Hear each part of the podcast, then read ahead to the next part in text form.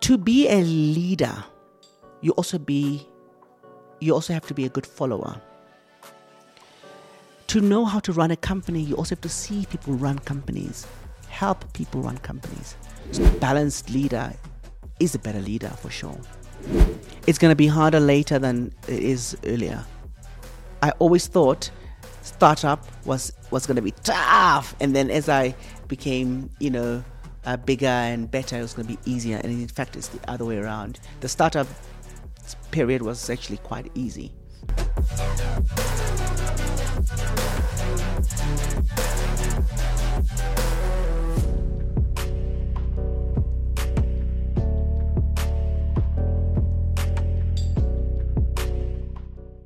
Hi, Genies. Welcome to yet another episode of Access Genie, the podcast that opens doors to success in the world of entrepreneurship. We're coming to you live from the Cliffside Boutique Getaway, a spectacular, secluded getaway for business and pleasure right in the heart of Northcliffe. My name is Ansela Numbeo, and I'm so excited to bring you a guest today that I've known for years. I've been following on social media, and he's really felt like a personal mentor to me, also because I'm in the media and marketing space. His name is Sylvester Chauke. He's the founder of DNA Brand Architects. Sylvester has not only spearheaded numerous groundbreaking marketing and branding initiatives, but he's also garnered acclaim as a speaker as well as an advocate in the country around diversity and social change. He's won numerous awards within the space and has a good, massive global client list under his shoulders. Sylvester, thank you so much for coming today. I'm really, really excited. To be here. What a wonderful, warm welcome. Thank you. It's really great to be here. Thank you for having this conversation. You know, I, I haven't seen you in a while, but I always watch your content on, on online and see how much you've been winning year after year. I feel like you're one of those entrepreneurs to me who has been consistent. Where I was introduced to you, you were winning. Today, you're still winning mm. and growing. How do you keep that consistency and growth trajectory in this volatile business landscape? Amazing SA? question because when I started my entrepreneurial journey, one of the biggest things I was worried about was would I be consistent? You know, because there's something about starting something yeah. and having uh, the first year that it becomes really successful, and then you then wonder what happens after. So consistency, that word has been very important to me. I respect it because I think that's really where um, the real work happens. Mm-hmm. That are you really taking the learnings and utilizing the learnings to be able to build on them more and more as you grow. Mm. So I was very, very, very nervous actually. Uh, before getting into full-time inter- entrepreneurship because I, d- I was worried about you know would I be consistent in this thing or would I just sort of like have have like a you know one hit wonder mm. Um, and I didn't want to be a one hit wonder. And I didn't want to almost get into a space that I wasn't able to, to maintain.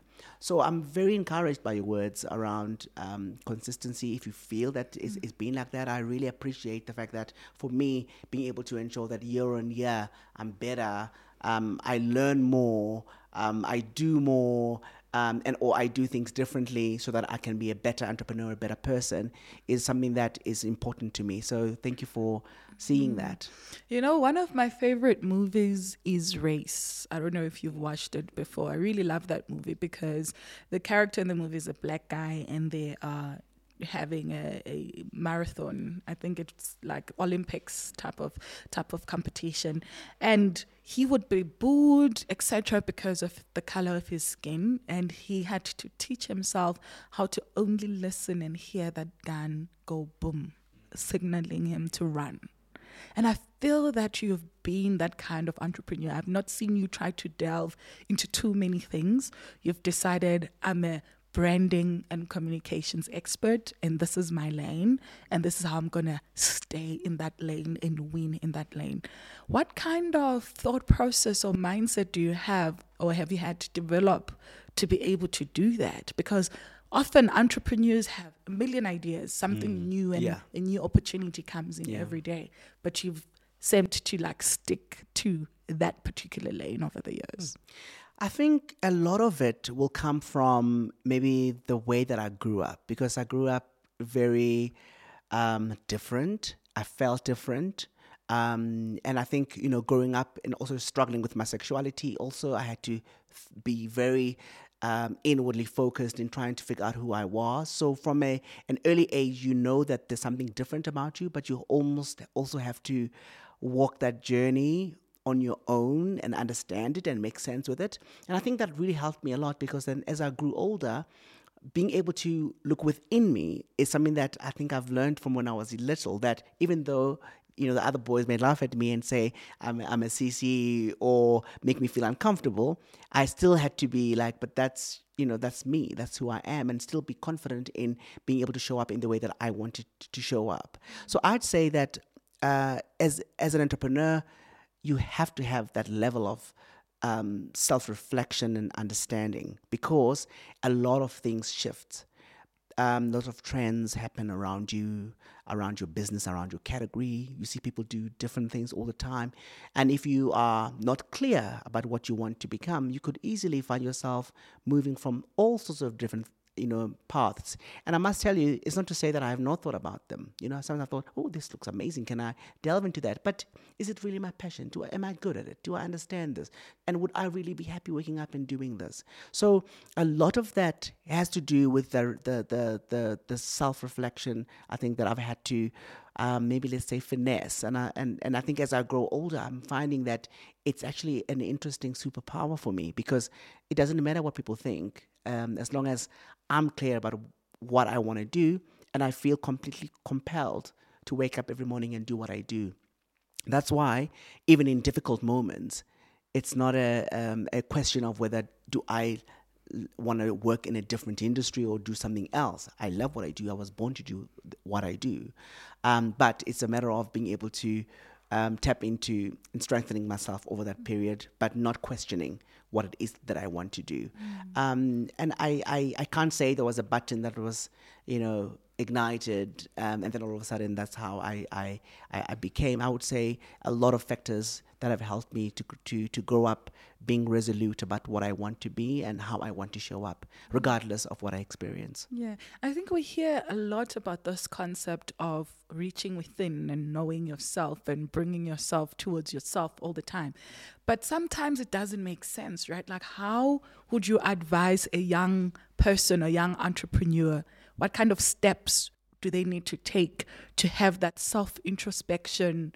Process to say, This is who I am, this is what I'm about, and nothing else is going to phase me? What kind of steps would they take to get there? I think I had a, an interesting experience um, when I was in my teens because I I I, I journal a lot, so I I've kept like lots of journals from when I was young. So the one you know the one time where I feel when I'm feeling a bit low, I pick up an old journal and just read through it. Then this one time I picked up an older journal um, and I think I was about 16, 17, and as when I was writing that. And I was, and I, I, and I read through that, and I was completely shocked as who's this person? Who's this guy? Because it, in, interesting how much I had shifted and how much I had grown. Um, and I think journaling helped me a lot because how else was I going to compare myself really. How else was i going to look at what i'm thinking now versus what i used to think before? So when i look at that i realize oh my god i used to think very differently.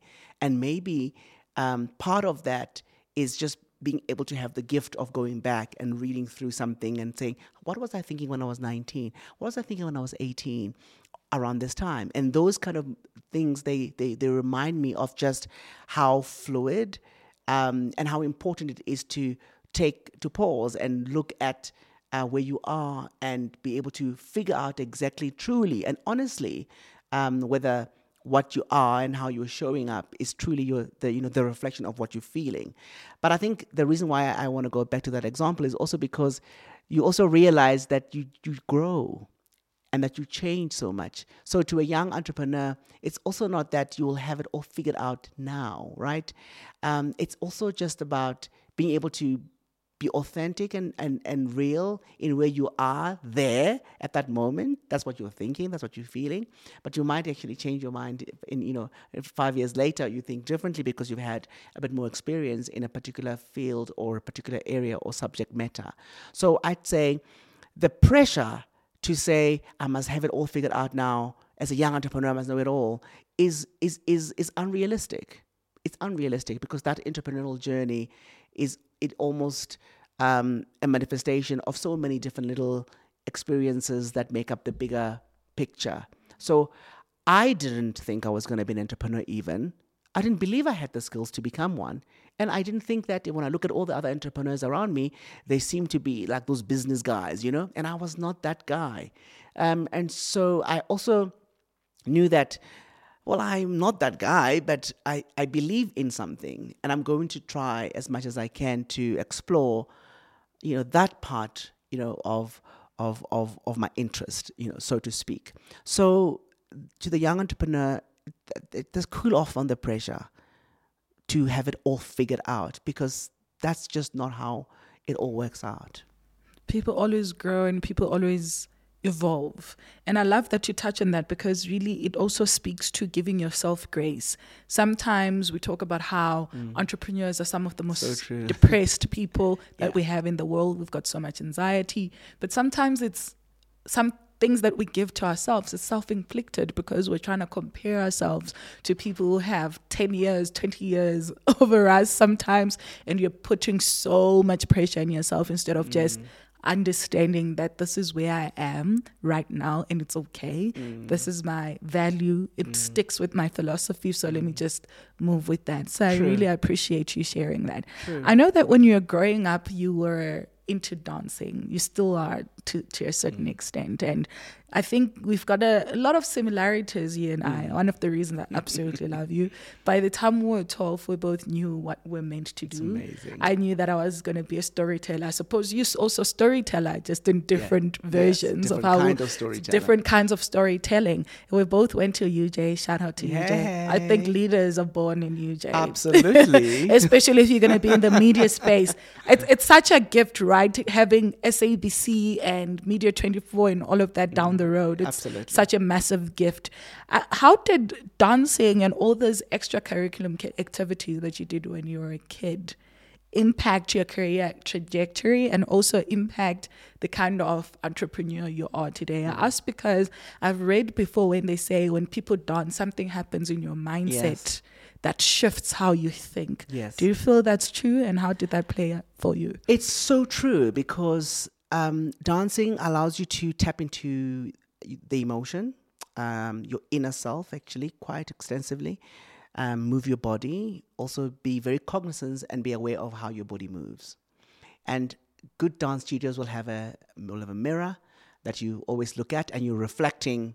You're trying to think of what you're seeing in your mind or in your head, and how is it looking. Um, and so I think it dancing helped me to understand my physicality that much more and just my movement in the world and how I see myself. Because I think a lot of people don't have the, the luxury of having a mirror and that, that they look at all the time as they move, as they do silly things, and as they jump, um, etc. And I think that completely influenced the way that I would then show up. Because not only was it really amazing for um, interacting with people, being able to learn new things quickly, challenging yourself with different ty- types of dance moves and different teachers who teach very differently, the ability to think uh, quickly, to remember. Uh, things and to remember um, choreography and music and all those things. I think they they were important, uh, particularly when I moved into advertising. You know, um, uh, especially because then you also have to think about how does this story or how does this TV commercial fit in and all the elements of music, the movement, movement of people, performance, whether it's real or not, whether they're overperforming or underperforming, um, you know, those kind of things. It was quite helpful for me. And I, I'm so grateful because I sort of didn't think that it would really be of any help in the corporate world. But um, I suppose for me, there's just the the ability to just understand the, my physicality and also the way that I move in the world was quite special. Amazing. And I think one of the things that it may have done for you, like you mentioned, is growing confidence and being able to communicate and talk to people with understanding who you are already. Mm. One of the fascinating things about your story is how you worked at a call center while you're studying at university and you did odd jobs here and there. Mm. But the most fascinating for me is your CV story that you put in a pizza box and you went to deliver. I'm like, that is so amazing. You were able to showcase how creative you are and how you can be memorable over and mm. above everybody else would have dropped a CV, but because you brought it in a pizza box, that's like interesting, right? How did that idea come about for you? And did you know that it was going to propel your career from that to working with big brands like Nando's and even being a hot shot at MTV? I wouldn't say I, I knew that it was going to work, but I knew that I needed to do something very different. And I must tell you, it's probably important to um, remember, uh, particularly you mentioned the odd jobs that I worked at. I worked at, at Makro in Woodmead, and I worked at Dion in Sandton selling pots and bascles and all sorts of things. And in retail, and when you work in a shop like that, you learn so much about people and you learn so much about how to help someone and how to be of use. And if you've got a sales target to meet, I've got to sell X amounts of health walkers or twisters or Bauer pots, you know, from Verimark, because that's the way I used to work. Um, you've got to be able to connect with people. Um, and connecting with people um, sounds deep, but it's actually really about just meeting people where they are and asking them about you know what they need and and hopefully meet your product um, um, and their need, you know, so they can actually work together. You know, ultimately, that's really the, the, the core thing. So it taught me just respecting the job that our, our, I'm at.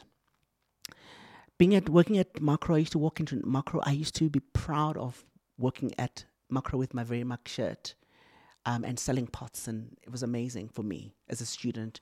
And it's probably you know could it's frowned upon by a lot of young people now, right? Oh, you work at a at a, at a you're a waitress or you work whatever. But actually, those were so foundational for me. The ability to just appreciate a moment and, and a job, but also being able to learn so much about people and interact with so many people at one uh, at, at, at any given time is such an amazing gift. So I suppose when I was looking for a job in advertising after graduating, I also I felt that was important to me. And if it was so, so important, how do I show up?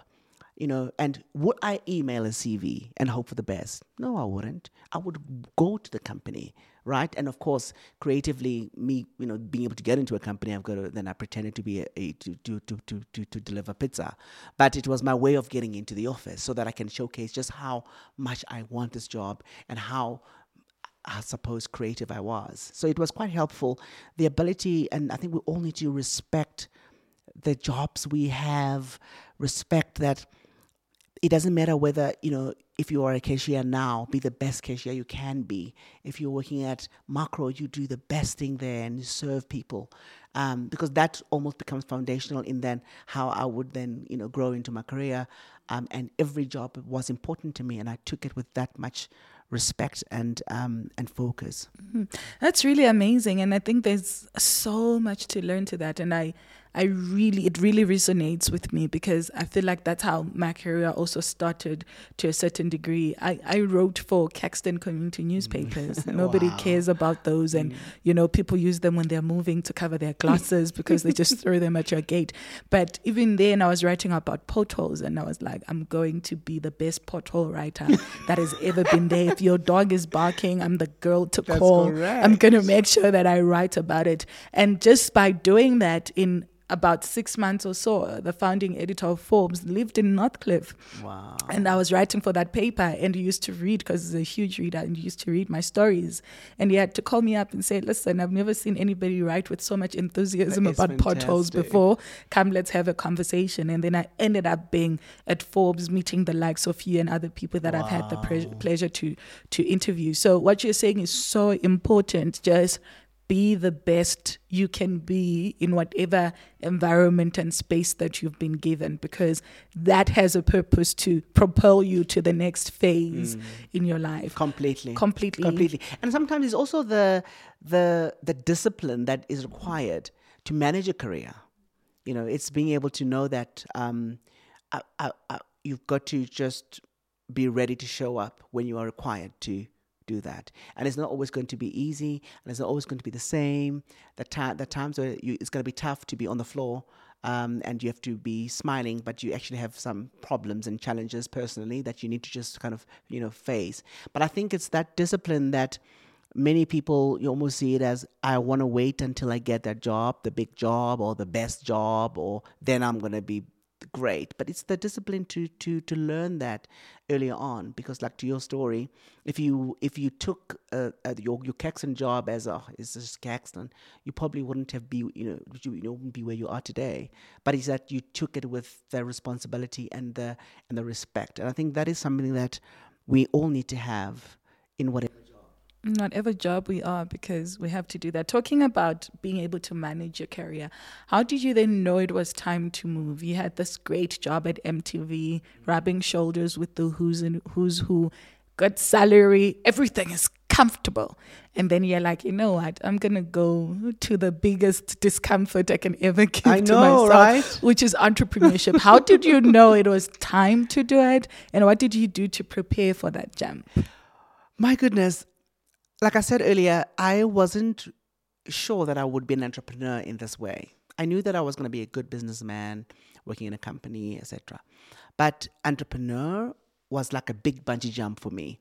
And you know, remember that voice that we spoke about earlier, that inner voice that you have internally, you know, that that says you you got to offer the world something. You're going to offer your country something. You're going to offer people something.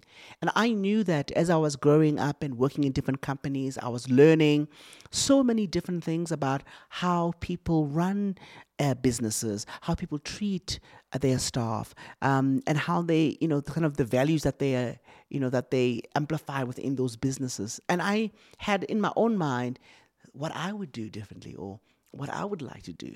I think that was really where it really started happening, where I thought, oh, actually, if I started a business, I started talking like that. If I started a business, I would do it like this. Or if I ran this uh, this meeting, I would run it like this because I was almost preparing in a way for that you know that bungee jump.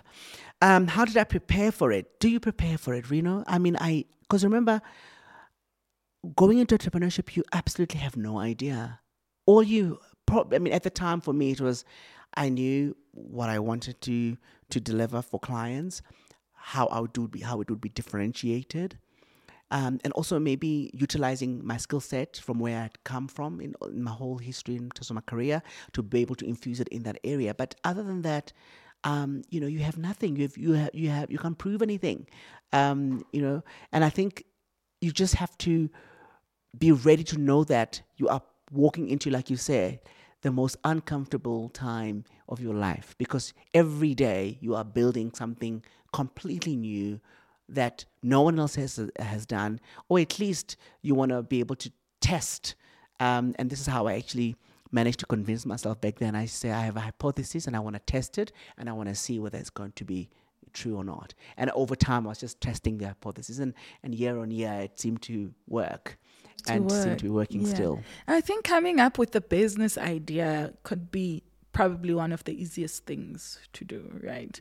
But I think one of the most difficult things, because I've found myself also struggling with this and people around me struggling with this, is believing that for sure, for sure, I can do it. Because you can come up with 20 ideas. But if that belief is not strong enough, that's why I suppose some go as far as saying we've got 95% of businesses that are open every year that fail. Yeah. So yeah. if that belief is not strong enough, you'll find it difficult to, to, to succeed through the first year. And more so, it would even be more difficult to even scale up or survive five years or above and beyond five years. How did you nurture that belief in yourself, even when days are dark and it feels difficult? You're like, I can do. Mm. I mean, what you're mentioning around belief is everything, right? Because um, belief it almost propels your energy and it almost uh, powers up your your your um, your dream in a way, right? Because ultimately you need customers that want to buy what you're offering. So that's that that's quite important.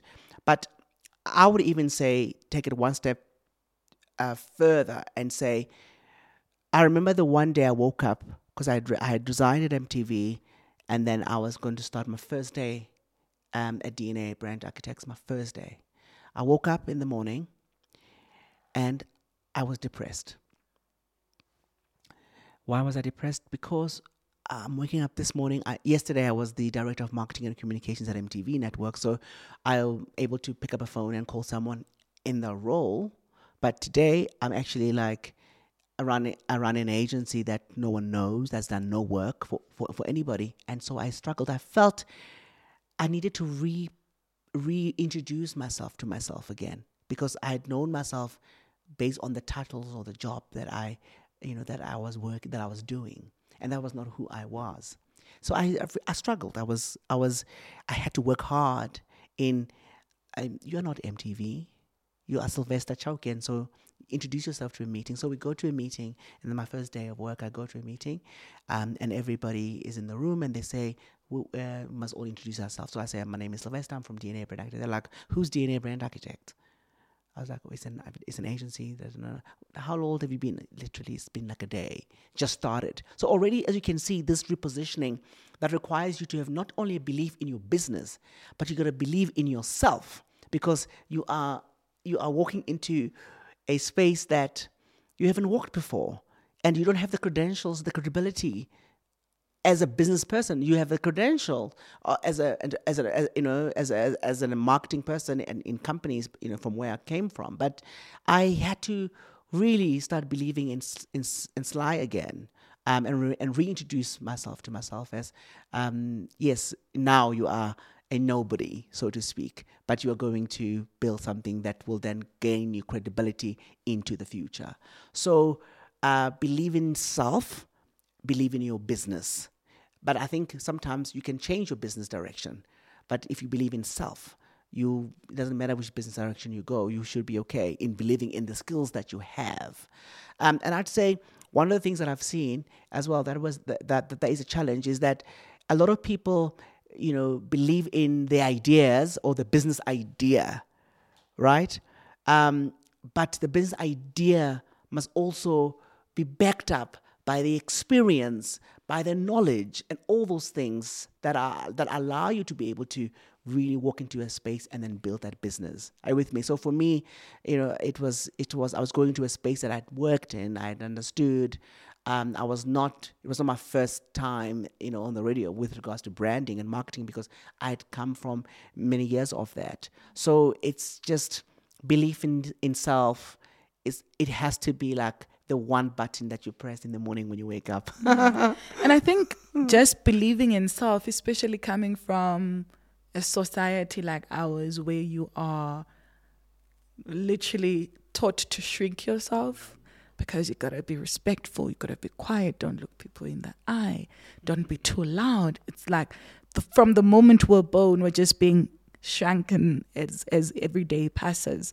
How did you manage to come out of that? And how would you advise entrepreneurs to be able to do that? Because I was imagining you in that room where people were like, oh, who is DNA Brand Architects? What is it about? I'm like, it's already a minus. The moment that question comes up, you're becoming smaller. Another one comes, you become smaller and smaller and smaller. So, how would you advise entrepreneurs actually get to a mindset that allows them to still have that belief, even though they've been taught otherwise and you've been asked tough questions that make you feel small? Hmm. I'd say, you know, two things. One is you almost have to expect that there's going to be a war, you know, as an entrepreneur. You, you, you can't walk into a space and think, I'm going to just have a, a, wonderful launch of a new company and then the rest will be history. You must be prepared for war. And that means that you must be prepared to be uncomfortable, to be questioned, to be belittled in spaces, not to be respected.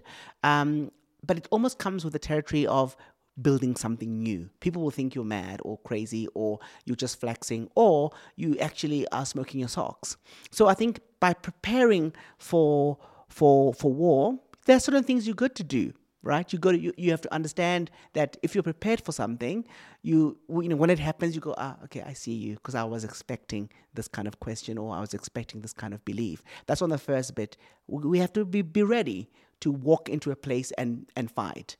The second thing is you got to be good. You have to be so good that actually that question was so irrelevant right? Because ultimately it's going to be about what it is that you are going to deliver for that particular client. So in that example, I had to go back with one of the best strategies that I had written because I wanted to show them that I'm I'm worthy to be um, you know right in this room and that I deserve their time. So I, would say those two things are, are, are critical um, for for any entrepreneur, and it actually doesn't really matter how many years you've been in business.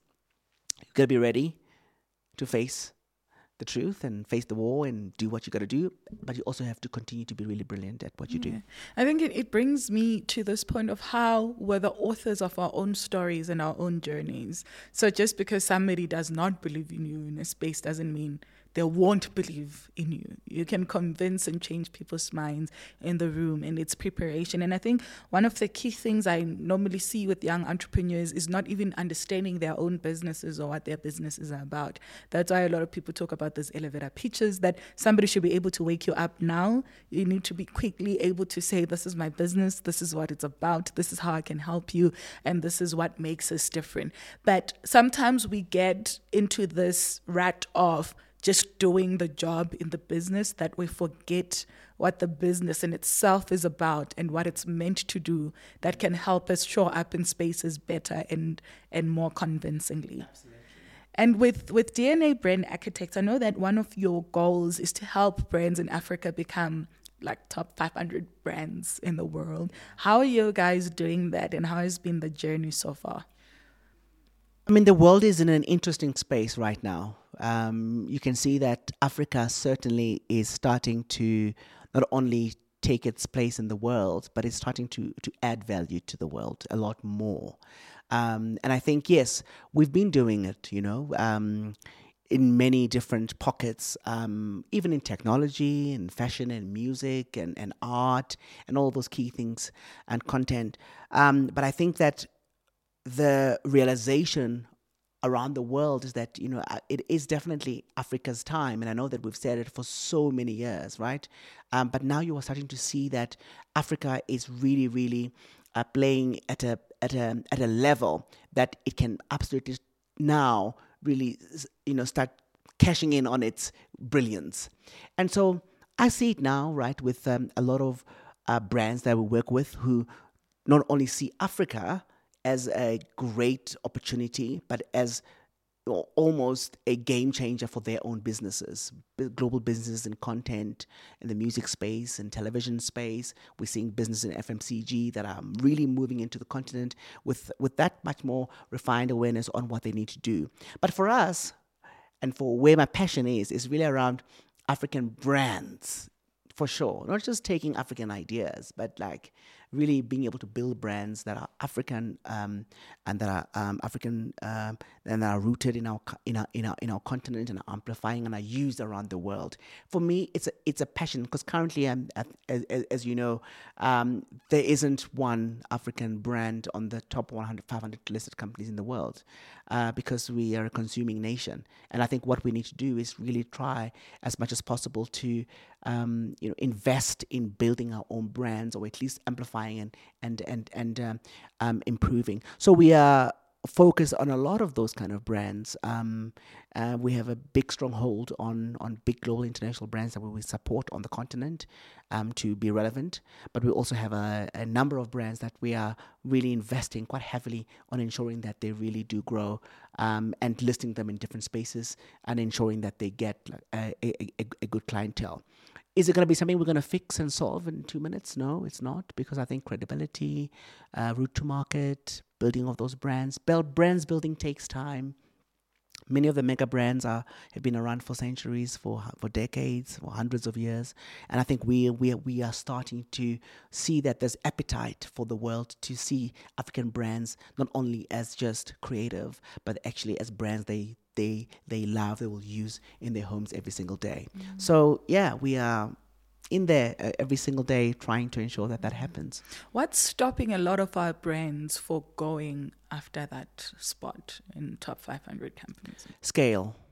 Scale. The biggest thing is scale for us. If you think about it, um, just even in the even just on the continent amongst us as um, you know nations, neighboring nations, trading amongst each other, supporting each other, there is a a big lag um, that has resulted in many of our consumers in Africa are seeing international brands as better than local brands. Because if you think about it, I mean, uh, we are big enough as a continent to support our own brands and build them and make them great. Um, but I think there's a, a shift, though. I mean, that that's happening now with regards to an appreciation for locally manufactured products and services that we are now really pushing and punting and m- amplifying them um, you know, ar- around the world. Um, it's a job that will happen. I think the more integrated we get. That's why I was quite excited about, um, you know, BRICS, the BRICS conversation, and what's happening the, on the global south, ensuring that there's that element of us being able to um, amplify and nurture our own businesses and industries within the region so that we can grow. So we're not just dependent on what's happening in the US or what's happening in the UK. Yeah. Mm. But growth also comes with a lot of patience, right? Because yeah. you scale too early, you may burn.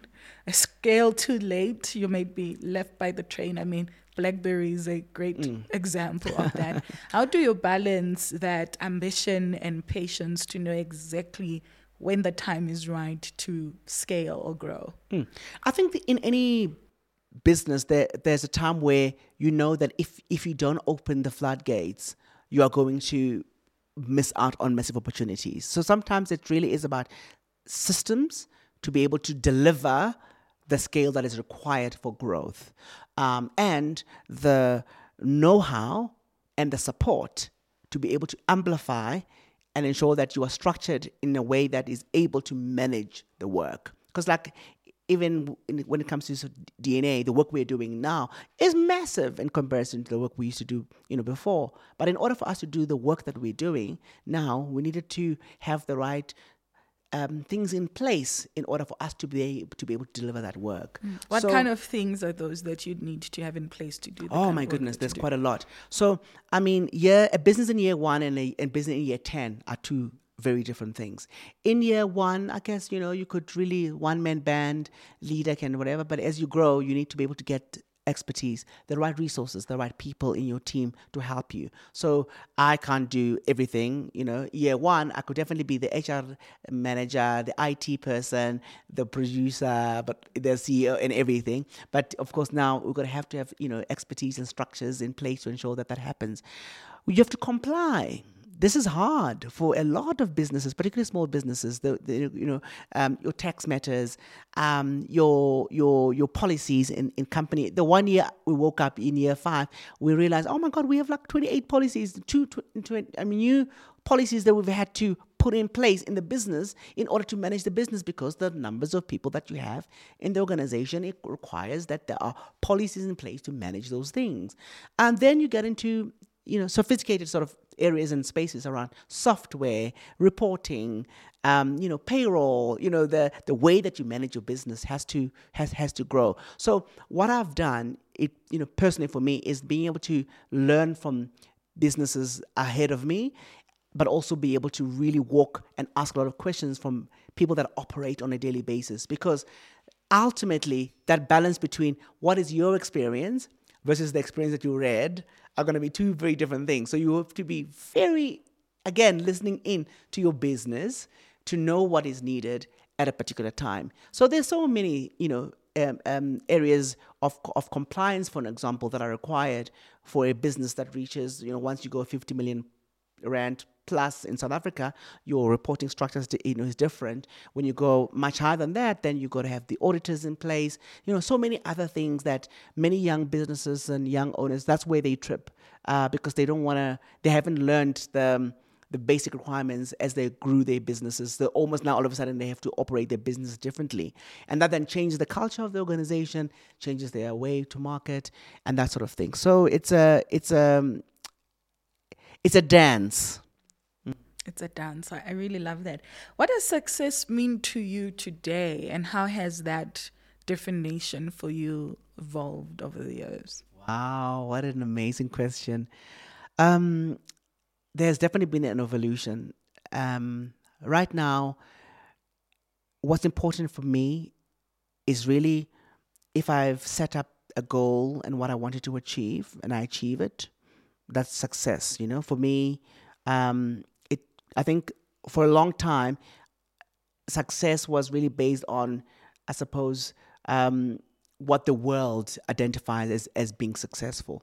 But over time, as I grew, there's nothing that gives me more more pleasure than, you know, growing people for me, growing myself, you know, being a better person, being a better human, um, knowing more things um, because I, am interested. I'm inquisitive in learning new things. And in fact, driving here, I was I was having a conversation with uh, my finance director, and and I was just saying, wow, it's amazing how even after so many years, I still have this excitement after going to to a client meeting, and I'm, I'm still like that young kid who's like, oh, I'm so looking forward to working on this job, and and it might I might be disappointed in the next four weeks, but now, right now, I'm still very grateful for that moment, and I'm I'm embracing that moment. I'm not jaded.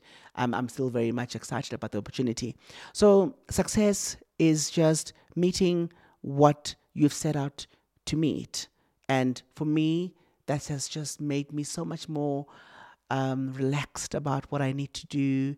Um, because in because, because personally for me, I know I'm successful because I'm meeting what I've set out to meet. It's not financial. It's not what I have. It's what I do, and it's how I do it with the people that I do it with. And what has what was your worst day in business? If you can tell me a story about that and and how you were able to sort of overcome it. Mm. I've had so many worst days, but I think um, one that maybe tops it is you when you start a business, you you you do your level best to deliver a reputation uh, for what you do and how you do it. So we had this massive client. We did phenomenal work with the client. Absolutely loves the work. We love the client, but at a let's call it in heaven, the decisions that are being made at a global level require that the, the client needs to change agencies or relook agencies and, and actually merge agencies with a global network, which meant that we're not a global network. We had to be, unfortunately, you know, um, sent a letter to Taste to say that our contract will be ending. This was a big client, number one. Number two, client we loved and we got along very, you know, very well between us and them, and the work we, we were doing with them was phenomenal. And so I get a call to say, listen, this this thing that's just happened, we need to have a conversation. So I have a conversation, and at the end of the call, I'm shattered because not only for myself, but I think for the team, for the for the people that you work with, right? You they they've invested years in this relationship. Um, they've invested so much time in building this whole thing and it was a and there was a, a real repercussion for our finances right? Because we then have to our revenues was going to be completely um, um, you know messed up. And and also the prestige of working for this particular client because it really helped us to walk into so many different um, spaces. And that was the first time um, I had to go back to the office to tell my team that we're losing a big client. And not because of anything they did not because of what we lacked but just because the system requires it to be so. There's nothing you can do about it. Absolutely nothing. You just have to accept it. And just like that, your opportunity is yanked out of your feet without you knowing about it and or be prepared for it. that was the worst day for me because I realized then that the world is not fair. The world is not always going to be fair. Sometimes you are going to get those calls that are completely, completely surprising that you didn't plan for. But as an entrepreneur, you got to think about where to next. That was absolutely a devastating thing to do. Mm, sure. And how did you overcome that and manage to keep the team morale going to be able to st- still keep growing and building the business? Mm. Thankfully, inherently, I have this hopeful energy, right? So I'm always going to walk into the office with hope in hand to make sure that I really, you know, I, I show up. Um, and I, I don't want to be defeated by this particular moment. We decided to focus our efforts in, of course, how do we try to replace that particular client and how do we how do we put ourselves out there to showcase that we are looking for a client in this area? So we did quite a bit of work there. Um, new business drive, engaging with people. You are literally waking up every day. Uh, you're not sleeping well because you're worried, but you have to kind of get in there and get into those rooms. And I must tell you that months later, it, it took a while, but um, months later, we had found a replacement for that uh, business. Um, and it was better than the business that we actually had left. So there was also when we got the call for the new business. Um, myself and Vincent, we were in the car, you know, had flown back from Cape Town on, on, on, on a project, and we got out of the plane. Then I got the call.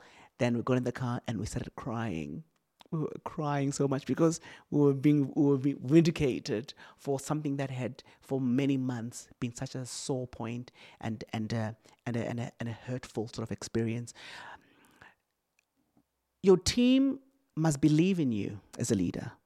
And it's also believing believing in you is not because you are the leader, but believing in you because you have the values that they appreciate and that they um, want to emulate. And I think for me, being able to manage that time was also about, geez, even in those times, did not change who I was, did not become anything I wasn't. Um, I was still as positive as ever with the challenges. Um, and I think they, they, the, the team just felt like they, they could also be positive. Um, and it's because good leadership is not when things are good. It's actually really when things are bad, and that's when you have to show up. Yeah. And I think for a lot of entrepreneurs, leading in tough times becomes difficult because you might be depressed and stressed out, and then you have to show up with the smile and positivity in the yes. office, no matter what's going on um, in your team. What are some of your key leadership values that help you manage your team and your business in a more efficient and productive way? Mm. I think everybody deserves a really good leader. And I've been very blessed to have had incredible men and women who have been my leaders over time. And I learned so much from how they led me. Um, and I think I'm very grateful for that. And because of that, I've vowed to be a good leader. I want to be a good leader for my team. And everybody deserves a good leader everybody deserves someone that will help them be better. I think that's quite critical. So, because of that, I'm very intentional about my downtime and what I need to do in order for me to be a happy person, to be a happy Sylvester. So, Happy Sylvester is Sylvester that um, loves music, so I listen to a lot of music. I go to market, you know, I go to to play Braamfontein or whatever the market is. I'm there. Um, I absolutely love movies and content. I love reading stories about people. I love reading nonfiction and fiction and just being immersed in things that inspire me. Um, I think that always helps me because by the time I get to the office, I'm not going to the office. Office is not my hobby um, it, you know, I have a lot of spaces and areas where I get inspired, and I go into the office to share that inspiration with, you know, with, with, with my team. So in the initial stages, I struggled with that. I really struggled. I was one of those that worked on Saturday morning till night, and maybe go out in the evening. I was just like always working, always worried about the business, and always, you know, focused in growing, um, you know, what we have. But I think over time, I've been so much more intentional about time for self, time for reflection, um, time to pause. Um, so I look forward to going home on a Friday afternoon after work and just sit and sit in the garden and do absolutely nothing and play with the dogs um, and watch something mindless. Um, you know, it's just one of those things that one needs to have because a balanced leader is a better leader for sure. For sure. Um, I, I see this podcast a lot as some sort of masterclass for entrepreneurs and people who want to be leaders, whether they're leading themselves or they're leading teams. So I want to throw in a, a case study for you, and I'll use your your industry as an example. Say there's a young man who just graduated from marketing school and they want to start a branding agency similar to DNA Brand Architects. How would you advise they go about it to ensure that they they succeed? Hmm. Whew, that's a tricky one. Um, I'll use my own experience as a you know, as a base to answer this question, and I'm not saying that this is, is going to be relevant for everybody, but I think there are people that will understand what I'm saying. To be a leader, you also be you also have to be a good follower. To know how to run a company, you also have to see people run companies, help people run companies. So for me, I am a I'm a I'm an advocate for before you can start it, work in a space like that. So I really believe that um, working in a shop, working in a company, helping people, seeing how people run things will make you a much better entrepreneur than just walking into a place for the first time and starting something that you had never worked in. The gaps are are, are, are intense if you don't have um, you know, the background, the necessary experience or exposure to be able to do what you got to do. So I'll say, if you can, young person, I think that's my camera there. If you can, learn from others, learn from companies that you that you believe do what you want to do the best. If you don't, if it's a completely new idea, um, still leadership and learning how to run a business is is is something that um, you you can you can refine by seeing how other people do it. For sure, I think that's really powerful and impactful because I've had to learn the hard way as an entrepreneur in my space because I come from a journalism background. It's very different. The newsroom is different from the corporate world or trying to run a business. So I've had to almost die and rise up That's over right. and over.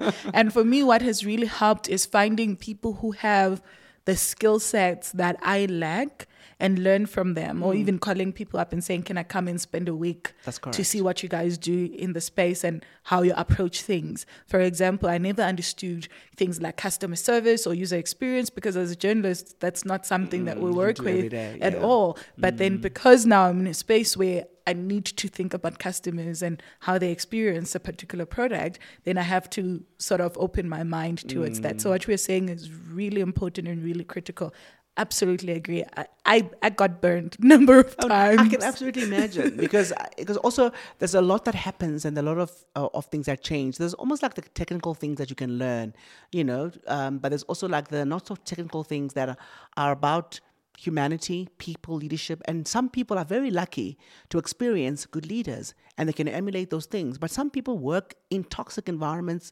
They don't know what a good leader is. So they start a business and I mean, look at what's happened to Uber, and I mean, many businesses we can call, um, and or we, we can name globally who, just because of bad leadership, they end up being a disaster because there just isn't really a good foundation. There's technical know-how, but there isn't leadership know-how, and that's really where I think learning from people who are who are your your your um, your your torchbearers, I suppose, of what leadership standard is, it's it, it's it's so critical. It's very very it's it, it's a life changing mm. experience. Mm. So we'd like to end this podcast with what we call fast five. So it's five questions that you need to answer in one word ah, or a okay, sentence. Bring it on. One word or a sentence. What's the best book that you would advise every entrepreneur to read? It's not an entrepreneurial book, but it's called Seat of the Soul by Gary Zukav. It's about just the, the you know what's inside you, who who you are, um, and that you're more than just what you think. It changed my life in the way I see myself and I see my place in the world. Great book.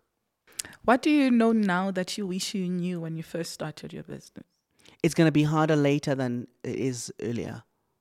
I always thought startup was was going to be tough, and then as I became, you know, uh, bigger and better, it was going to be easier. And in fact, it's the other way around. The startup period was actually quite easy. The hard job is sustaining a business is harder. Growing it, scaling it, maintaining it is so much harder. That shift, I wish I knew that. That's that's really powerful. I really really love that. And what do you do to recharge yourself? One thing you do to recharge. Hmm, one thing. Jesus, I've got so many. I'll just go music. Music Yeah, as a I dancer. to. Yeah, Yeah. music. Mm, yeah. It feeds your soul. It like I does. always see on social media, you and your team tap dancing and all of that. it's the thing. it's really, really beautiful. What's one thing that you've had to unlearn? that I always have to have the answer for everything. That's that's a challenging thing because when you're an entrepreneur, people look up to you or business leader. People look up to you. They want a solution. They want an answer. And I, for a long time, I found that I, I've also felt like I always needed to have the answer. So I'll work throughout the night to have the answer, or I'll work throughout the whole weekend to have the answer, or I will cancel my my dinner plans so that I can have the answer tomorrow morning. Um, I've learned to not have all the answers. It's okay, and I've also learned to delegate much much better. And branding tip that every entrepreneur should know? Have a style that is only you know that is uh, that represents you the most. How you want your company to smell. When people when you, people walk into your office, what do they smell? Um, what music do you know is is played in your office if there's any? Um, how do where do people sit? Have a style that when people walk into your place, they go, "This is different. This is new. This is um, this reflects them." So when you walk into our office, many times it's, it feels like us. It feels like it feels like the business that we wanted to build. So that's a, a, a branding tip that many people think branding, logo, you know, website, etc. But how you show up is also everything. Um, your front of house, your office, that's a serious part of um, branding. Genies, you've heard it from the king of branding himself. Have a style that represents you and represents who you are. Thank you so much, Sylvester, for being here. Absolutely appreciate it. I hope you'll come back and join us another time. I had so much to I still know, talk to you so about. much to talk about, Time. They keep on saying time, time, time, and I'm like, I'm not through with my questions, but Oh, hopefully you'll be able to come again when I call and bug you for the conversations. Thank you, thank you, thank also you. from from my end thank you thank you for for this opportunity um, but also thank you for representing for representing black women so well um, and being completely resolute about what you want to do as a storyteller um, and I really know, in fact, I don't hope I know that um, the continent will will embrace that, um, and may you continue to grow. Oh, thank you for pouring into my cup. She's gonna make me cry. Pouring into my cup. Thank you. I really appreciate that. Now I'm gonna cry. Let's stop before I cry. thank you, Sylvester. We'll be right back.